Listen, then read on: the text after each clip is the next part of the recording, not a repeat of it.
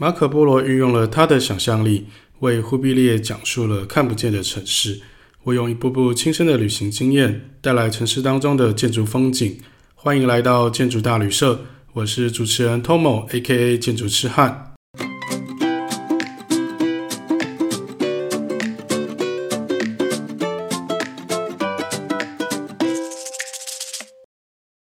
嗯，现在进入夏天了，就真的很热很热。我上礼拜去了一个我自己做梦都想不到的地方，就是我去了曼谷。因为曼谷算是我在心中排名要去的旅游城市，在这比较后面。虽然它离台湾很近，然后去的人也很多，不过说实在的，就是要看的建筑太多了，然后喜欢的设计啊、建筑师啊那些知名的作品，好像在曼谷就比较少，所以我的曼谷的行程一直是放在比较后面才去的。然后这一次刚好就是朋友邀请我们，就是刚好机票便宜，有很多那种活动啊可以参加，所以我就去了。然后不得不说，那个去曼谷的机票跟住宿，相较于日本啊或者欧洲，真的便宜好多了。就我们去玩了四五天，一个人花费大概也就一万五左右，呃，加上吃东西的话，大概两万内可以搞定。那真的就是如我想象的。一年四季都很热的曼谷，然后在四五月的时候飙到了就是大概四十几度的高温，真的你在户外待上了十几分钟，你就会觉得就像在火烤一样。我觉得完全没有骗人，而且那几天的新闻就是有写一个创下纪录的历史温度嘛，就是那个体感好像飙到五十几度，我觉得超可怕。就是我们的户外行程基本上都要下午才能够出去。他平常时间就是在百货公司或者在饭店泡水度过，要不然就是吃东西啊、逛逛街这样而已。我其实对曼谷算是蛮惊讶的，因为我的刻板印象就是这些东南亚国家他们的那些设计啊、他们的那些建筑都是比较落后于其他欧美、日本，就是比较后面一点点。那的确就是他们流行的东西。可能就是在这些欧美国家，在十几年前、二十年前就已经流行过了。不过，因为这些高科技的进步了，还有这些所谓的自媒体的这些流行，所以其实他们要接触到外面的资讯，其实很容易。所以他们有发展出一套他们自己的设计的风格。然后我就是很喜欢，就是他们很有自己的独创性啊。相较于我们的台湾，我觉得台湾真的是有一点可惜啊，因为我们的文化一直。好像是要追随就日本时代的那些小清新啊，或是日本的殖民的文化，还有就是所谓那个国民政府来台的那种眷村式的文化设计等等。我其实很希望台湾可以摆脱掉这些旧有文化的包袱，然后创造出自己新的风格。那结合新式的媒体啊和高科技，可以做出跟其他国家、其他地方文化不一样的味道的设计。那我觉得曼谷给我的第一印象就是太多那个广告看板，广告看板真的是多到不行。从那个机场出来，然后到市区的那个接驳车，你就看到它的那种 T 霸广告，那个尺寸超级大。我觉得我就很怕那个台风来会不会把它们全部吹倒这样。然后还有就是包含他们的桥墩、他们的柱子，然后甚至是那个公车广告啊，或者他们那些呃嘟嘟车，对对，他们的嘟嘟车上面也有放很多广告，然后就是要吸睛。那因为就是现在那些科技很发达嘛，然后所以他们很多都会做什么立体 3D 动画、投影什么的。我是觉得曼谷交通已经够乱了，那要是再出现这些东西，是不是很容易就是出车祸？其实我也很担心会发生这件事情。不过我觉得曼谷人，整个泰国人他们就是很活在就是他们的这种生活态度里面，然后他们的那个生活步调什么的，我觉得蛮有趣，是跟其他地方感受是不一样的。然后也因为就是我们在室外行程真的是待不下去，所以我们后来就是跑了很多室内景点，像我们后来有去那个设计中心，曼谷设计中心，还有去那个文化中心，我觉得都还不错，就是可以看到很多那种新锐的设计师，就有可能很多是当地的建筑师或者当地的设计师，然后他们做的一些那个所谓属于当地风格、南洋风情的一些设计作品，这样子，我觉得。蛮推荐的，如果大家有机会去曼谷的话，就除了抽大麻或者去做按摩、去吃泰国料理以外，我觉得你也可以花时间去看一些曼谷的设计跟曼谷的建筑物。刚刚提到了这个设计中心，还有文化中心是如果你要初步探访这个曼谷或泰国的设计艺术，我觉得是不能错过的。而且我很喜欢那个艺术中心的建筑物，不是设计中心哦，设计中心是他们的那个旧邮政总局盖的。他们的艺术中心文化院是在那个 Central World 旁边，然后是一个大概十几年前的房子。然后那个建筑物它其实有点模仿那个纽约大都会博物馆，就是。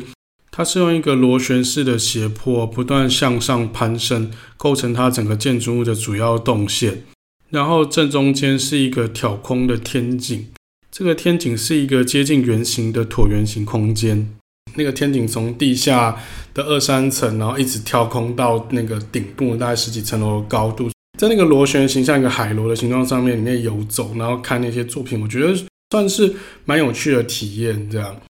然后另外就是曼谷有一个我印象很深刻的，就是百货公司，因为真的太热了，所以大部分的人都是几乎都是在百货公司里面出没，所以我们也逛了很多百货公司，像是多人推荐的那个 Terminal Twenty One，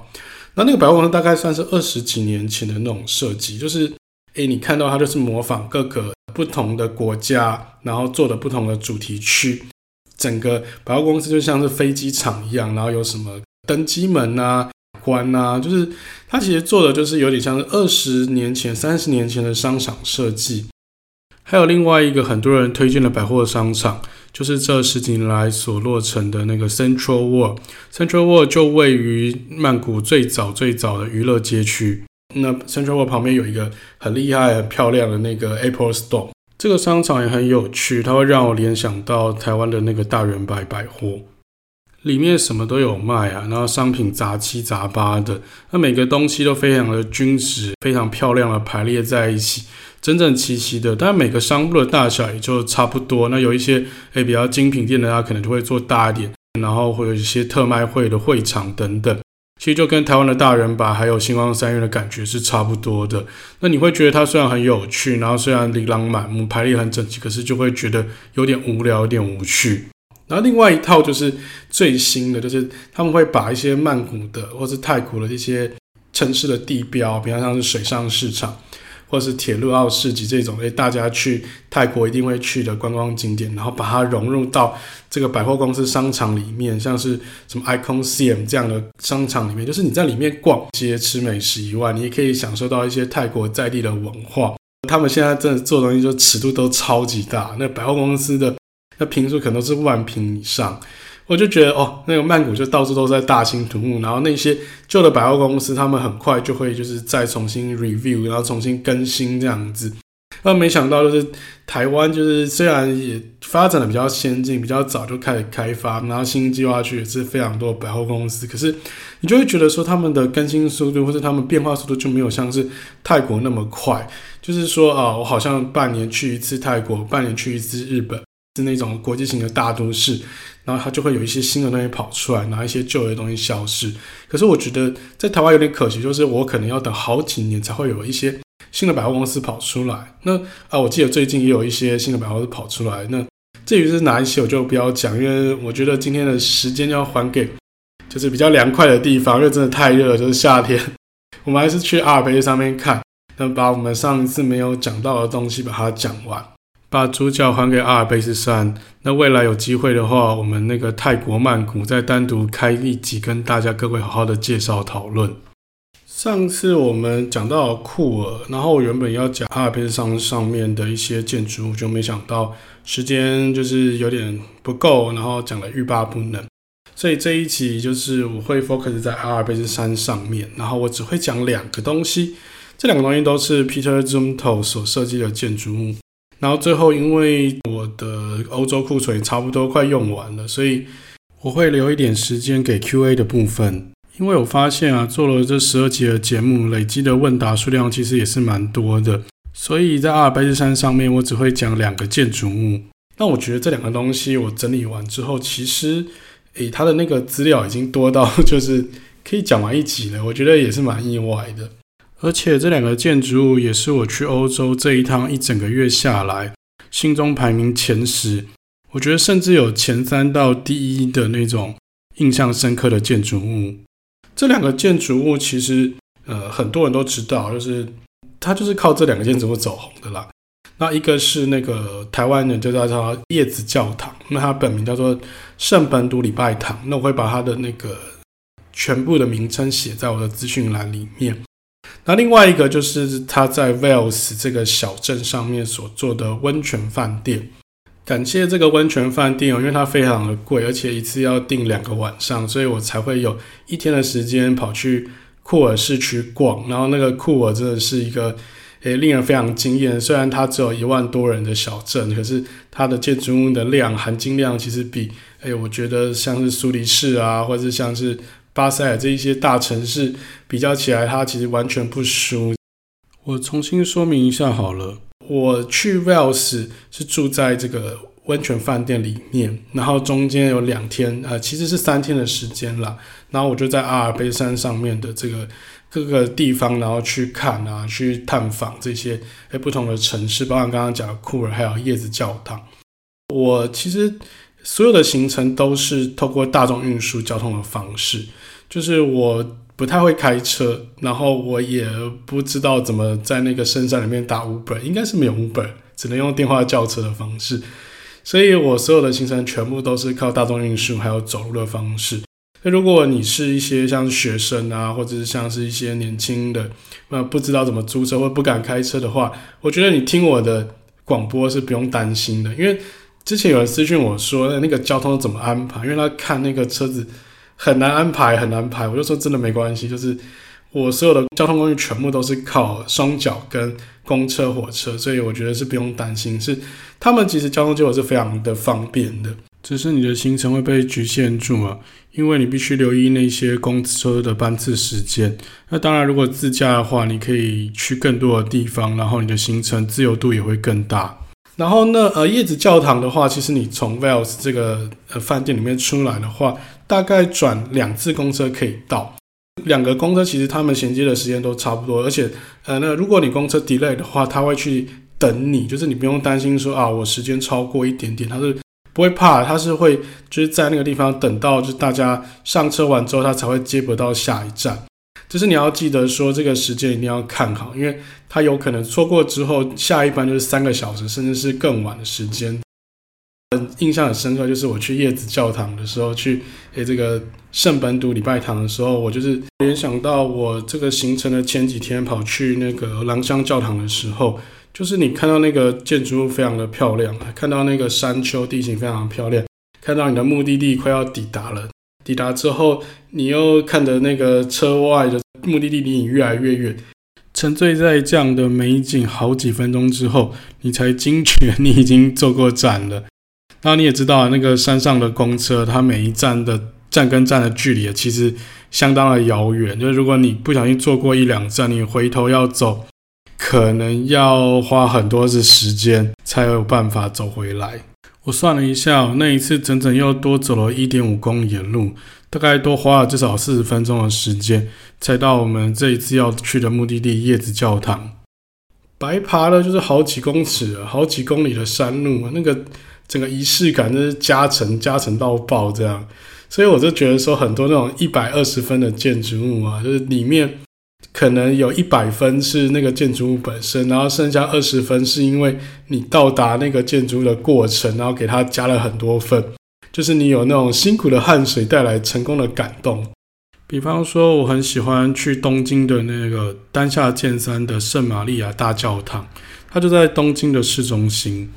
哦，那个建筑物也是非常的漂亮，然后我就这样联想对比一下。那可是因为它的交通真的是很方便，它就在那个。早稻田大学附近，那搭地铁从池袋过去的话，只要十几分钟的时间。去的时候是非常方便，就觉得说啊，那个一百分好像就没有那么的让你觉得这么稀有，让你觉得这么厉害这个样子。而且因为过去的那些路途啊，或者花费时间其实是非常多的，所以有很有可能你会去了这一次之后就不会再去第二次，所以这个东西就会一直烙印在你的心里，然后变成是。也很有精神象征，然后你三不五时看着他的照片，你就会觉得非常的怀念。当然，这些东西就是我自己个人的浅见啦。那一个建筑物到底可不可以在你心中占下一个诶不可磨灭的地位？我觉得这还是看个人的口味而已。那回到这个叶子教堂，这个建筑物其实它的规模很小，它就是一个很小小型的地区型的教堂，外观其实蛮不起眼的。然后因为我们有看那个旅游书，有看介绍，看这个建筑师的介绍，所以我们一直把那个画面印在脑海里。可是现场其实看到的感觉是没有到那么震撼的。那它的外观就是一个就是蛮粗糙的木头瓦片，感觉是极度的粗犷，就充满手感，就是不是。那种工厂预铸好的那些材料来组装，就比较像是现场在那边一边盖，然后一边修正的感觉。而且因为它这些材料都是那种暗红色，还有棕黑色这种比较深色系的材料，它是跟周遭环境是非常的雷同相似的。就是周遭那些小屋子啊，那些小房子，那基本上都是这样子的造型，这样子的素材。然后我们去这个建筑的时候，其实我们有一点。搞不清楚说这些我们走到这些草地啊，到底是所谓的私人牧场，还是有所谓的公有的那种山坡地这样？因为我们就是因为像这种就去亲近农场，就你走几步就会走到人家家的那个庭院，走到人家家的花园一样。然后路上就会有那种搞不清楚状况的牛羊，就跑过来跟你要食物吃，然后或者看你在干嘛。然后也有遇到一些诶可能牧羊犬就来赶你，就是来跟你来吠你，就是希望。你赶快离开，这样我就觉得还蛮好玩。就是说那样的场景，就真的就像阿尔卑斯山上面那个动画一样，那个卡通一样，就是那种很清幽啊，然后跟那些大自然为伍的感觉。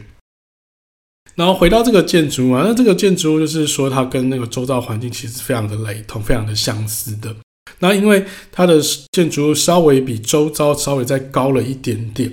所以看起来就很像是就这个小村庄里面的灯塔里面的一种诶地标物的感觉，但其实它的建筑物也没有很高，大概就十来米吧，就是三层楼高的高度。那这个整建筑物它的平面是一个叶子的形式，所以我们才会说它叫做叶子教堂。呃，如果你仔细看，它会其实算是一个水滴椭圆形的水滴的感觉。那它圆弧的部分是面向山谷，尖端的部分是面向山顶。它为了维持这个礼拜堂还有这个叶子啊水滴形式的完整性，所以它在这个尖端的部分转了一个角，做了一个转折，然后作为民众的入口。那这个入口就是比较矮小，所以你从这个入口进去之后，它会突然的放大，然后给你一种由小变大的反差感。那因为这个礼拜堂的用途比较单一，所以它的室内配置也比较简单点。就是我从入口进去之后，有一个转折的玄关。然后之后是一个开放礼拜堂，这个礼拜堂它是二十四小时全年开放，但是如果你要拍照的话，我是建议你要避开这个做礼拜的时段，避开有活动的时段，你才可以感受到那个整个空间的宁静感，就是完全没有人的状态会比较好。不过，诶，我们去的时候就是刚好遇到国庆日，所以其实人的那个游客其实是蛮多的，就是大家就是在现场拍照啊、聚会聊天啊，所以其实室内是有点稍微嘈杂的，因为它毕竟是一个。开阔的空间嘛，所以他讲话还是多少会有一些回音。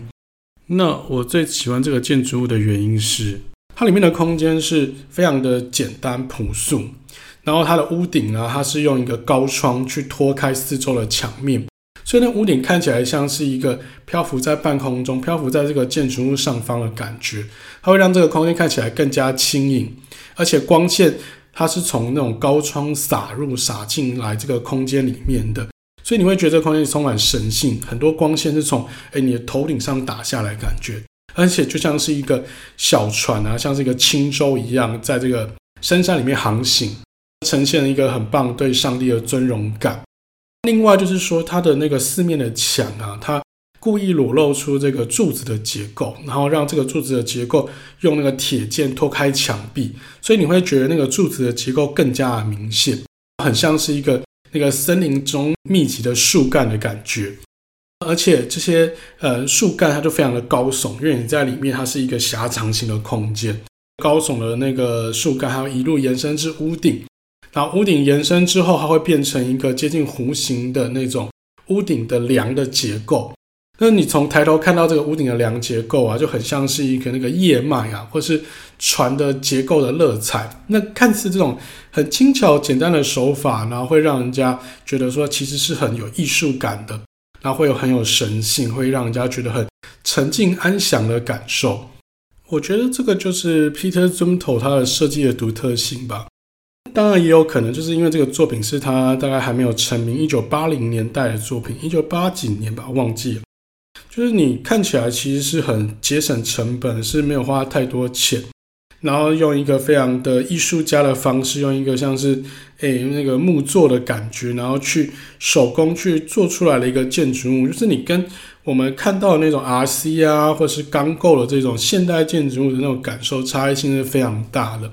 也因为这样子的特色，所以他们后面的几个作品，它都保持这种手感，保持这种木匠的那种职人的感受，然后让这个建筑物就是非常具有独特性。专一性的感觉，你在现场其实是很难以言喻的，因为它就像是一个艺术品，像是一个雕塑一样，就你很难够找到就是跟它可以比拟、可以相似的空间。所以我觉得说，就是诶，这个空间它虽然会要花费非常多的时间，然后下来有可能还要走很多的冤枉路。那当然，就是你如果公车到的话，就是基本上你只要走一小段就到。就是我觉得它是非常值得你去现场去朝圣的，虽然它空间真的没有很大，而且。它周遭是完全没有其他的景点，就是你就是纯粹要抱着一个朝圣者，抱着一个建筑痴汉的精神，然后去到现场，你才会感受到这个建筑物的伟大与永恒。讲完夜的教堂，那最重要的其实还是 Wales 这个小镇里面的建筑物，尤其是这个小镇里面的那个饭店啊，我真的期待超久，整趟行程可以都不去，但是我一定要去这个饭店住个几晚。它就叫做七一三二 Hotel，那七一三二其实就是 Wales 的邮递区号，它就很直接明白的写这个七一三二，用这个数字当做饭店的名称，我觉得是蛮直白的啦。然后如果你要搜寻的话，也很好找，就直接搜寻七一三二温泉饭店就可以找得到了。然后如果你要到这个地方，其实。不得不说，真的是蛮麻烦。像我就是只有搭大众运输工具的话，你必须从苏黎世搭那个新干搭新干线，搭高铁到那个库尔，然后库尔之后再转小型的那种火车区间车，然后到 Elands，然后再从这个地方坐巴士到这个 Wells 这个地方，total 加起来大概要花三个小时左右。不过好处就是，如果你用那个 Europass 的话，你可以就是全部搭乘，就不用再另外付钱。因为其实我们在前几集就讲过，你在瑞士搭很多那种阿尔卑斯山上面的铁路，它会是遇到撕铁的状态，你就要另外再加非常高额的那种铁路费用。那这里的好处就是不用再加任何的钱。那其实这里的小镇，我觉得，因为我有后来也有去那个少女峰那个地方，所以老实讲，我觉得其实大家都大同小异啊，就是长得都差不多。如果你想要看少女峰的旅游介绍的话，其实在网络上非常多的 YouTuber 已经拍过了那边的开箱影片。那我这边就不再叙述那个地方的风景，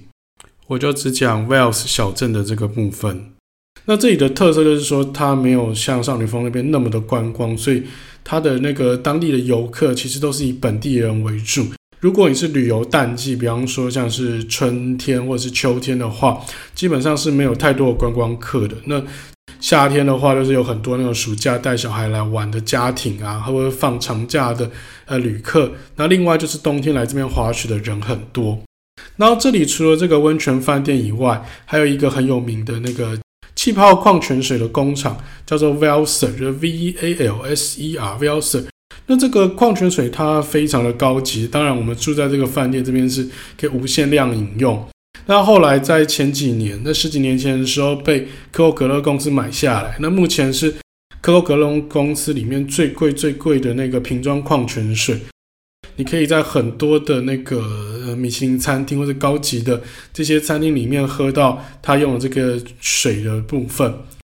我们后来在奥地利维也纳吃的一间米其林二星的餐厅，之前有介绍过，它也是用这一家牌子的矿泉水。那这个地方除了矿泉水工厂以外，然后还有像是手工艺品店的老街，那你可以在这老街上买到许多那种木雕啊、小的手工艺饰品等等。但我觉得各位不要带抱太大的期望，因为这个地方你也知道，瑞士的人。人工非常的贵，所以这东西抢当然一定非常的昂贵。如果真的要买的话，我觉得可能去东南亚 或者去中国买会比较划算。那另外这边还有一个特色景点，就是叫做 z y f r a 的水坝，它没有那个中文的念法，德文真的是有够难发音。那我会把这个拼音写在我的资讯栏里面，大家有兴趣再去看。你从这个小镇这个七三二的饭店，大概步行大概十几分钟就可以到达这个水坝。然后它另外它有设一个缆车，你可以搭那个缆车，然后一路就是从那个空中的峡谷。它可以看到很漂亮那个峡谷的美景，穿过这个水坝到达另外一个滑雪胜地。我觉得这个空间基本上就是一个青青农场，然后放大一百倍、一千倍的这种环境，再加上这个建筑物吧，就是还有它的那个到达过程啊，就会觉得哇，这个建筑物就是你这辈子你的最后的终点。其实你人生到这个地方就好了啦，就像那句成语啊，“生而无憾，死而后已”。甚至你可以希望你可以把自己的骨灰撒在这个地方，我觉得也不夸张，因为它真的是我看过那么多建筑物以后，我觉得最喜欢的建筑物就是就是这个地方。这个呃饭店其实它不算是非常的新，它其实落成也是大概呃十几二十几年有了。说实在，是落成也不是，因为它其实算是一个大概一九六零年代七零年代改建的一个建筑物，所以。它其实经过两次翻新了，一次是六七年代的时候落成，另外一次是九零年代翻新。所以这个建筑物其实，如果你要以一个很新的新潮新颖的饭店来评判的话，我个人觉得是可能标准会有点高。那我觉得你主要是享受到是这个每个建筑师在里面所做的一些特殊的设计。那另外就是这个温泉的部分。那整个建筑它分成是两个部分了，那一个就是。旧有既有的那个建筑空间，它是我刚刚讲到大概六七零年代盖的房子，那他找就是很多不同的建筑师来做改修。那一开始这个建筑物其实它有点像是修道院，所以它的规模啊其实就是小小一间，用最小的诶双人房商务旅馆的尺寸，然后去做的饭店。那另外就是因为它可能就是比较老老字号的饭店吧，所以。它的格局也非常的平庸，就是单边的走廊，然后一楼是一个那个共同的集会空间。那不过它因为是在半山坡上，所以你进去的地方是它的刚好是它的顶楼，顶楼是个拉比，然后下面就是各层楼的房间。那他因为要扭转这个小饭店的一些劣势嘛，所以他找了很多建筑师来做他们的饭店设计。比方说，他找了安藤忠雄，找了隈研吾，然后找了松梅尔。找了就 Peter Zumthor，就是找这些世界上很有名的建筑师，然后欧洲的、美国的，然后日本的来做改修，替这些小房小房间啊量身打造，做一些比较新式的房间。那我觉得就是我那时候住在那个安藤忠雄的房子里面，然后我除了这个安藤忠雄以外，我们也有去参观其他的房型。然后你在那个订房网站的时候，你可以事先先预览说你要想要哪一种，因为每一个房间的风格主题是不一样的。那我们这次挑了安藤忠雄的房型，它其实整体来说算是比较保守的设计。那其他的建筑师就是有一点点张牙舞爪这样。那安藤忠雄的房间实际住起来的心得感想是，呃，很简单的木头，然后去包覆整个空间。那另外就是它的厕所是三角形。安德庄就是一个三角形的建筑师嘛，所以呃，你进到这个房间空间里的时候，你会先从一个比较狭窄的诶走廊进去，然后之后这个三角形慢慢变大，然后最后是那个住宿的放床的地方。房间的尽头是一个开阔落地窗的那个阳台，你可以通过这个阳台在上面泡茶啊、喝酒啊、吃点心啊，然后看外面整个像是诶那个清境农场的风景这样子。空间虽然是很迷你，可是就是应有尽有。然后另外就是说，这里的空间因为它真的太小，所以不管你是选择哪一个建筑师，他都会把厕所做成透明的。所以如果你是跟家人来，或者是跟呃兄兄弟来，跟亲朋好友来的话，如果你有这个隐私的问题，可能自己要小心啊。它尤其像是 Stone Mayer，他做的那个房型，他是把那个淋浴间放在房子的正中间，所以如果你在房间里洗澡，你四周围人是都可以看得一清二楚。这个饭店啊，我觉得光这个旅馆的这个客房的部分，其实我觉得就已经很棒。不过更棒在后面是它的那个温泉浴场。那这个温泉浴场真的，我觉得很难用够言语去表达。那我只能跟一直讲说，它是我这辈子看过最漂亮的、最喜欢的建筑，因为它对我来讲，它就是在探索所谓的空间的本质啊。它不只是建筑替它穿穿衣服啊，然后替它包装，替它打打蜡，上上漂亮的漆，然后做一些那个木格栅的装饰物。它是去探索非常原创性的空间，然后非常具有 original 的平面。然后不只是就是局部的修改，它是一个从头到尾呃量身打造的完全不一样的空间。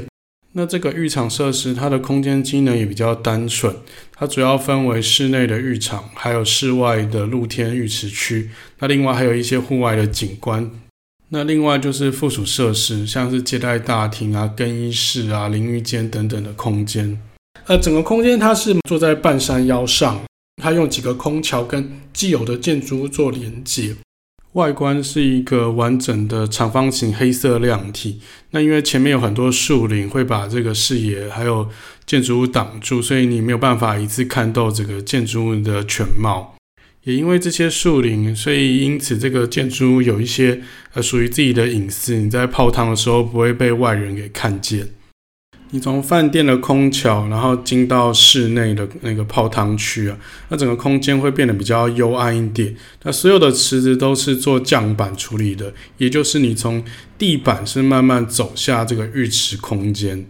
呃，空间像是有点像是那种埋在地底下罗马浴场，那像是一些用巨型的石块相互堆叠。因为它是 Peter Zumthor 设计的，那 Peter Zumthor 他其实就是强调就是手感的东西，他想要不想要预铸的东西，他想要做成有点粗糙毛面的感觉，所以他把那个罗马浴场啊，这整个浴场像是一个有很多石头叠在一起，那这些石头有高有低，有大有小，然后呢这些视线呢、还有这光线呢，它是从那个石头的缝隙中间穿过去这样。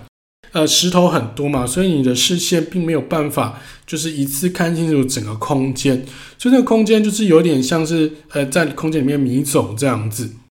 那呃，这些石头啊，它除了阻挡视线，然后去限制你行走的动线以外，它其实里面有一些呃特殊的功能。那比较大的石块啊，它可能会是有一些特殊的主题在里面，它可能独立的一个池子，它就像是。呃，里面有什么温水池啊，或者是药浴啊，或者是气泡池等等，然后也有冷热池这样。那它的凹陷的石块呢，里面除了池子以外，它就是会做一些就是集中导光的一些设施。白天呢，就是这些光线就会从这些导光的设施从这些缝隙里面洒入，然后夜晚的话，它会在这些池子的水的地面里面。放一些 LED 照明，所以这些照明它会从一些波光粼粼的温泉里慢慢的透出，然后你就会觉得哦，这个空间真的是无比的神性，这其实就很像我刚刚讲到这个教堂一样，好像有什么耶稣基督就是站在旁边看你洗澡那种感觉。我觉得它就是一个非常神性的场域啊，那这很像是一个古罗马人，然后在浴场里面享受啊，在里面诶谈国家大事的感觉这样子。我觉得它的池子的主题虽然很多啊，不过他们有一个共同性，就是他们的那个池子，我觉得欧洲人他们的那个温泉的水都没有很热，就是它不像日本，它都是做到四十一、四十二度，他们可能大概都是三十五、三十六度这样子。然后再加上因为呃这么高山的地方啊，夏天晚上还是很冷，大概只有十度左右，所以我们泡在里面会有点晚上会有点发抖，就是要一直躲在水里面。后来我跟我朋友受不了，就一直。去泡那个最烫的，它有一个最烫的 hot，也就是热水池。可是那个热水池其实严格算起来，大概也就四十度而已，就是我们一般的温泉的温度而已。然后我就觉得说，可能外国人，尤其一些东方人去了这个地方会有点不太习惯，因为它的温泉真的没有很热，就是泡久了感觉还是会感冒这样。那另外这个池子啊，它除了就是有各种主题的池，然后它有分室内跟室外。那我非常推荐室外，因为室外池它基本上就是呃让室外的空间，然后直接一路延伸到室内。它室内室外它只用一个那种铁链的那个门帘去隔开，然后你可以从下面它游过去，就两边的水是完全畅通的。然后室外因为天气比较冷，所以在水面上就有一层薄薄的雾，然后那个雾气看起来就是很朦胧，就是有一种。感觉真的很像童话故事吧里面的仙境一样，只要东西不小心掉下去，立刻就有女神会浮出来。再加上它用很多那个冷色系的灯光啊，然后替这个地方，然后做一些简单的基础照明，那就会觉得这个空间真的是非常的幽静，然后很像是诶那种天人合一啊，心中沉静平静的样子。那另外，它除了不同泡汤池有不同的主题以外，它有设定你在不同的时间带进来，可以享受到不同主题的泡澡乐趣。比方说，它有所谓的午夜场、日出场、还有日落场等等不同主题的时间空间。例如，它的午夜场就是半夜，它会把所有的灯关掉，然后让你在凌晨一点的时候入场，然后这个时候你就是摸黑。他就是看着满天的星斗，然后在月光还有星光底下泡澡。那，另外日出场就是他五点钟的时候会开放，然后你进来的时候，因为它是在一个山谷里面的饭店，所以你在那边其实也是摸黑的，只是突然那个阳光一瞬间会洒到这个山谷里面，然后就豁然开朗，突然变得明亮，然后一切万物都醒来那种感觉。那所以我觉得说，你来到这个地方一定要花钱去。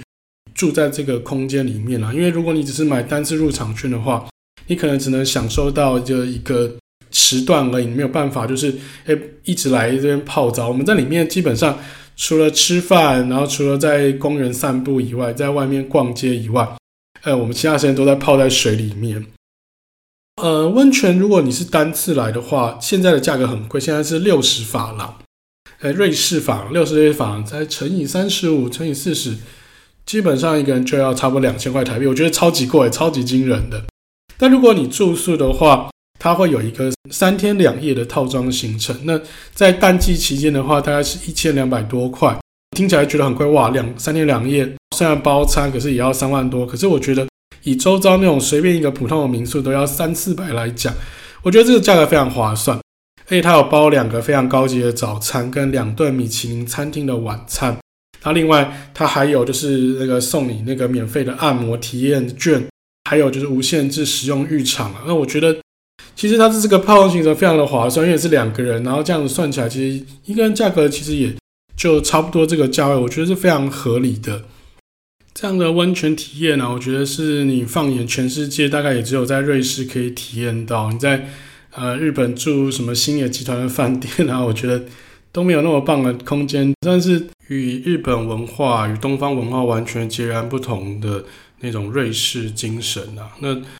我个人觉得啊，七三二温泉饭店算是他个人的集大成作品啊，不管是他的那个细节啊、手法啊，你都可以在这里看得一清二楚。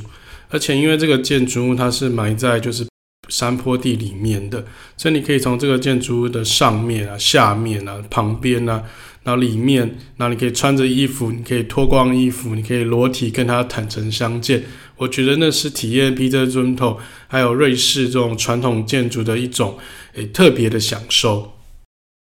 不过说实在，讲到这里，真的是一个呃建筑人才会喜欢的景点，因为这个地方他要来的时间实在太长了，单趟从苏黎世出发就要三个小时。那再加上这个饭店的住宿也非常的昂贵，三天两夜就要一千两百多块。诶，淡季的时候一千两百多块，然后旺季的时候就要到达一千五、一千六以上，其实是一般人有点吃不消的。但是我身为一个就是建筑的 Podcast 频道，就希望说还是可以介绍给大家，让大家有机会的话，变成你一个人生当中的旅行清单，就是到了瑞士的时候，甚至这辈子一定要有一天。退休的时候一定要来这边，就是好好的住上几晚，然后甚至在这边诶度过了好几天的悠闲时光，我觉得是非常好的一个人生清单。然后，所以基本上今天这个行程就是应该说，我们整季的节目就在这边告一个段落。因为我这十二集的节目呢，扣掉中间有一集日本，然后还有扣掉一开头的自我介绍。Total 就是我去年一整个月在那欧洲的旅行，就是三十天的左右的时间，然后在欧洲以稍微跑了就是四五个国家这样。那当然中间有几个地方是诶去，只有去那个像法国，我们只有去朗香教堂，然后一天就来回，这应该也算是有去到吧。然后所以这个节目到这边告一个段落，那我们之后下一季的节目会打算以日本为开头，因为今年去了两三次日本。还有有机会的话，我会找我的朋友一起来上节目。那最后回到就是我今天要跟大家讲的 Q&A 的部分，因为发现蛮多人有问问题，他就直接用那个 IG 的小盒子私讯我。不过我大部分都已经回应完毕了，那能够有解答的我也就直接私讯回复掉。但是就是想说有很多共同的那种问题，而一再的被拿出来讨论，那所以我就想说，那干脆统一跟大家再回复一下。我很感谢大家给我留言指教了，这样我还有更多的机会跟大家一起互动。而且，呃我观察其实很多那个知名的 YouTuber 啊，而不是 YouTuber，Podcaster，就是因为我之前在准备资料，要看他们就是所谓单口型的 Podcast 要怎么做节目，然后我又发现说，其实很多 Podcast，尤其那种越知名的，他们的 QA 的时间越多。就是他们可能一整集的节目只有一半的内容是他自己准备的，那另外一半的全部都是跟观众互动了。所以终于轮到我，就是我努力了一整季，总共有足够的那个题目量，可以跟大家一起诶共同聊聊天，然后讲讲话这样。然后我发现说，蛮多人是节目的中后段才进来听的，不是一开始就进来。所以说我有很多事情是。对，我在那个自我介绍，其实已经有讲过，然后后面又出现又有在提问，那没关系，我这一次就是一并的跟各位介绍，再重新的讲一遍。那如果之后没有回复到你的问题的话，也就继续私信我，然后我会尽量的能够在 IG 啊，或者在这个节目的那个平台上面跟各位解答回复。首先呢，最多人来问的问题就是。那个我到底在哪里搜寻到这么多的建筑情报？因为这些东西其实要找有点困难，然后一般的旅游网站或是部落客其实都是看不到的。那其实很简单，我的收集的来源就是美国、欧美的话就是找那种 ArchDaily，然后还有或者是 DesignBoom，或是有一个意大利网站叫做 Devisalia。那这些资料我都会直接写在我的那个资讯栏栏位里面。那有可能因为我英文或者我意大利文发音不标准，那你再从我的资讯栏去找我这些常用的网站。然后另外，如果是去美国的话，呃，不是讲错，如果是去那个日本的话，那我最常看的是 Architecture Photos，还有 Texture Mag，就是也是两大的那种诶自媒体建筑情报网。那他们会介绍很多。就是各式各样的新建筑作品，然后还有或是一些活动啊、艺文活动等等。那也有一些呃不同的事务所在上面打广告求才真人。那不过呃这些网站呢，就是我觉得因为他们是资料库，所以他们东西太多。比方说你输入一个诶纽约或者输入一个东京，那跳出来的那个建筑可能有上千个、上万个。那那真的是很夸张，因为那个数目实在太庞大，可以看的建筑真的太多，所以有的时候我觉得，如果是一般人的话，去看这些网站，我倒觉得是有点太过过头了，就是你更是没有办法说那么多的东西，你要怎么慢慢消化？到底要去哪一个看哪一些东西比较好？如果是第一次去的话，那我觉得我自己的话，其实学生时代会。有去收集一些那种大师的，就是大师的作品，然后把这些大师的作品，就是慢慢的诶、标注在地图上，然后标注在那个 Google 的打卡点，就把 take 很多那种诶、不同的地标啊，或者不同的建筑物啊、美术馆啊，甚至是住宿餐厅，我都有去记录标记。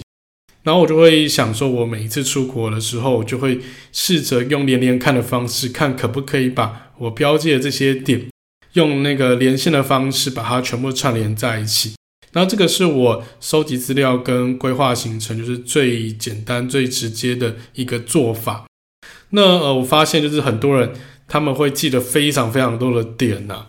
我觉得那个那个点就是你真的不要放太多，也许你放很多没关系，但是你实际要去的话，你可能就是要做一些取舍，就是说有时候你没有办法，可能一天跑三四个点。有可能会因为各种元素啊，可能天气的原因，因为热浪太热了，因为那个暴风雪太冷了，或者是你因为交通 delay 啊，或是有很多突发状况啊，像那个时候我们可能钱包掉了，或是我那个为了要赶行程就不小心摔倒，然后脚扭伤了，这种时候其实都有很多很多那种突发的问题发生，所以你真的要就是把行程放得松散一点，然后而且我觉得你不一定要全部看完，不用抱着说我一定要把这每个景点都走了一遍，因为我觉得有留一些遗憾也没关系，就是你可以留制造你下一次来这边的动机就可以，你可以在二访三访，我觉得都是没有问题的。但是因为我可能刚刚介绍那些景点实在太偏僻，或者饭店实在太贵了，就有可能你可能这辈子也只会来这么一次，然后下一次来可能就要十年、二十年后了。那第二个最多人问的问题啊，就是交通运具的问题。其实很多人都是像我一样，没有那个私人运具，没有办法租车，因为可能是学生，或者是呃有驾照但是不敢开车的人，像我。那呃，我觉得我个人其实是真的非常喜欢，就是搭着大众运输去享受当地人的那一种交通运输模式。呃，欧洲或者是日本啊，其实是非常适合搭大众运输的，不管是巴士也好，或者是火车也好，我觉得他们班次都很密集，而且时刻上其实，呃，只要不要罢工，只要不是德国，呃，其实我之前在德国那集有讲过，因为我这是去欧洲一个月啊，就是除了德国以外，其他所有的国家呢，真的是时间上都非常的准，就是都有满足我当时的预期的那些，诶，抵达时间还有缓冲的等车的时间，这些全部都有 match 到，所以我觉得就是不用害怕，所以有那么的那个困难，就是要搭火车啊，不会看车站啊，不会买票怎么办？我觉得其实蛮简单，因为网络上有很多教学方式，而且。其实有一些 APP 可以看得到，就是呃这些火车啊、巴士的即时动态。然后我觉得有一个很重要的事情，就是大部分人都会买所谓的那种铁路 Pass，比方说像日本的 JR Pass，或者是欧洲的那种呃 Euro Pass。不管在哪个国家，它都会有分，就是所谓的经济舱跟商务车厢。我觉得在欧洲啊，真的是一定要买商务车厢，因为你会发现你搭的车子就是。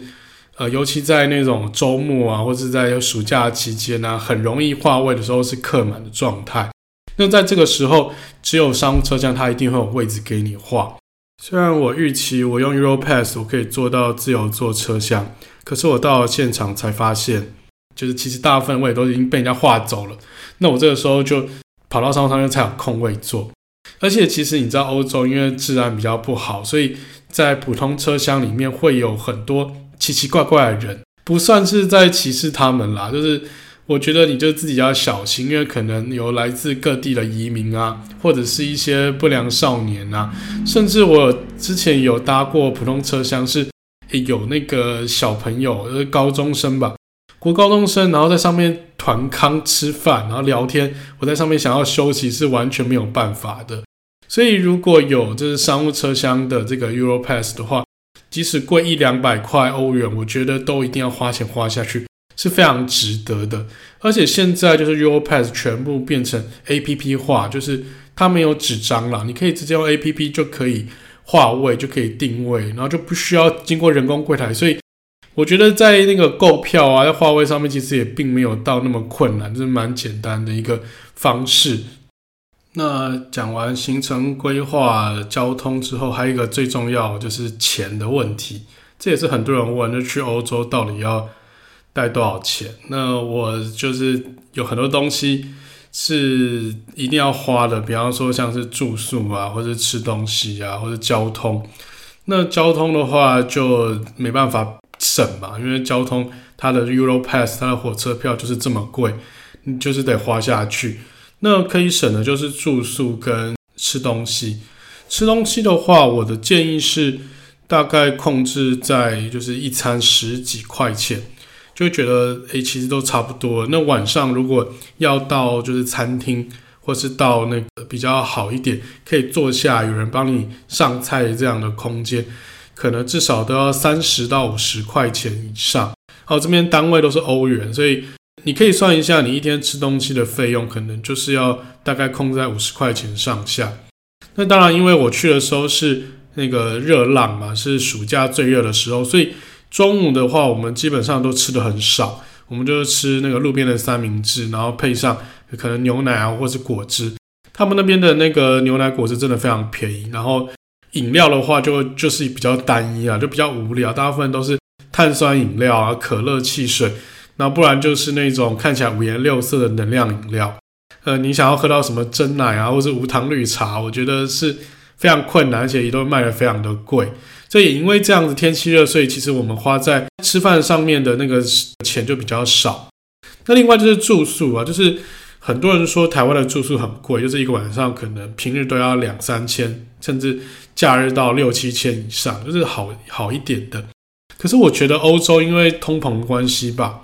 就即使是乡下的地方，就是基本上。最少也要一百五十块到两百块欧元都有。然后，如果你是去瑞士啊，去阿尔卑斯山那种，你可能最低最低就是要两百五起跳。就你算一下，哇，那个花的钱可能真的就是三四千甚至五千台币以上。我们不敢住那种 Airbnb，因为我 Airbnb 被丢标的经验太多了，而且有很多不确定性，所以我们尽量还是挑那种那种连锁饭店，它里面诶那个治安比较好，有管理，然后有包早餐。这样我们可以省一餐的钱，所以我们可能会去住 Ibis 啊，或者是住那种 Comfort，就是那种诶比较便宜的连锁饭店。那基本上这一些饭店也都是要大概一百多块钱，一百五到两百之间。所以我觉得最贵的就是住宿的钱。那他如果要计算那个费用也很简单，就是每一天的费用乘上你要去的天数，就这么简单而已。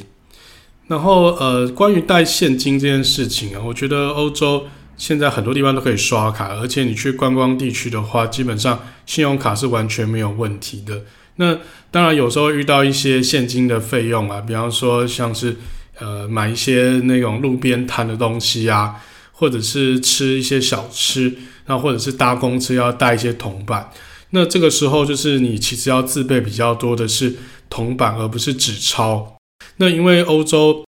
真的是治安不好，那如果是意意大利，如果是可能治安比台湾坏十倍的话，那法国我相信会坏一百倍以上。所以真的，呃，财不要露白，就是你要把你的钱就要分很多个背包装。那真的就是，诶，从小的就是被爸妈教育到大这个概念，其实到现在我觉得还是可以应用。就是你真的要把钱就是藏在你的内裤啊，藏在你的袜子，或者藏在你的帽子里面，就是。要花就是很多的心力去管好你的那个身上的财产。呃，我觉得有一个很重要的一点就是说，很多人因为治安不好，所以他们可能就会舍弃，比方说带这个单眼相机出去，或者是他们会穿的比较破烂。那我觉得你真的是很难得到那个地方，你的相机都已经买了，你是一个很喜欢摄影的人的话。你真的就是把相机带在身上吧，因为如果你真的错过这些美景，我觉得那才是最可惜的。所以就是相机的话，我们基本上背单眼，我们就是背两条绳子，一条是挂肩上的，那另外一条绑在腰间的。然后像手机啊，我们一定也是有用一个手链就绑在手上，所以就是把自己弄了就是很多绳子挂在身上那种感觉，我觉得这看起来有点笨拙了，但就是。真的没办法，因为自然就是这么差。就即使我们已经那么努力的来保护自己的财产了，就是还是有可能你的钱包或是你的财产会被人家摸走，就真的是自己要小心的一件事情。哦，讲到这边，我突然觉得我一开始提到的泰国曼谷好像好很多，因为它那个地方治安又好，然后物价又比较便宜，然后玩的也开心，可以吃的、可以看的东西也很多。好像我应该在专门在讲一集泰国曼谷会比较好。然后总而言之啊，就是这一次就是我们这一季的节目就到这边告一个段落。那基本上这个节目就是我一个心得分享，它也没有任何的业配赚钱。那希望就是下一次还有机会可以跟各位就是介绍这欧洲啊、日本。或者其世界其他各个角落的一些风土民情啊、建筑艺术等等的东西。那如果你真的喜欢我的节目的话，请给我新节目一个五星好评，然后把我的节目推广给你的朋友知道。那如果有什么意见、有什么想法的话，也可以留言给我。那我应该会私讯你，或是在下一季的节目再想办法同整回复。那我们这个节目基本上就做到这边，下一集应该很快就会出来了。那谢谢大家，我们下次见，拜拜。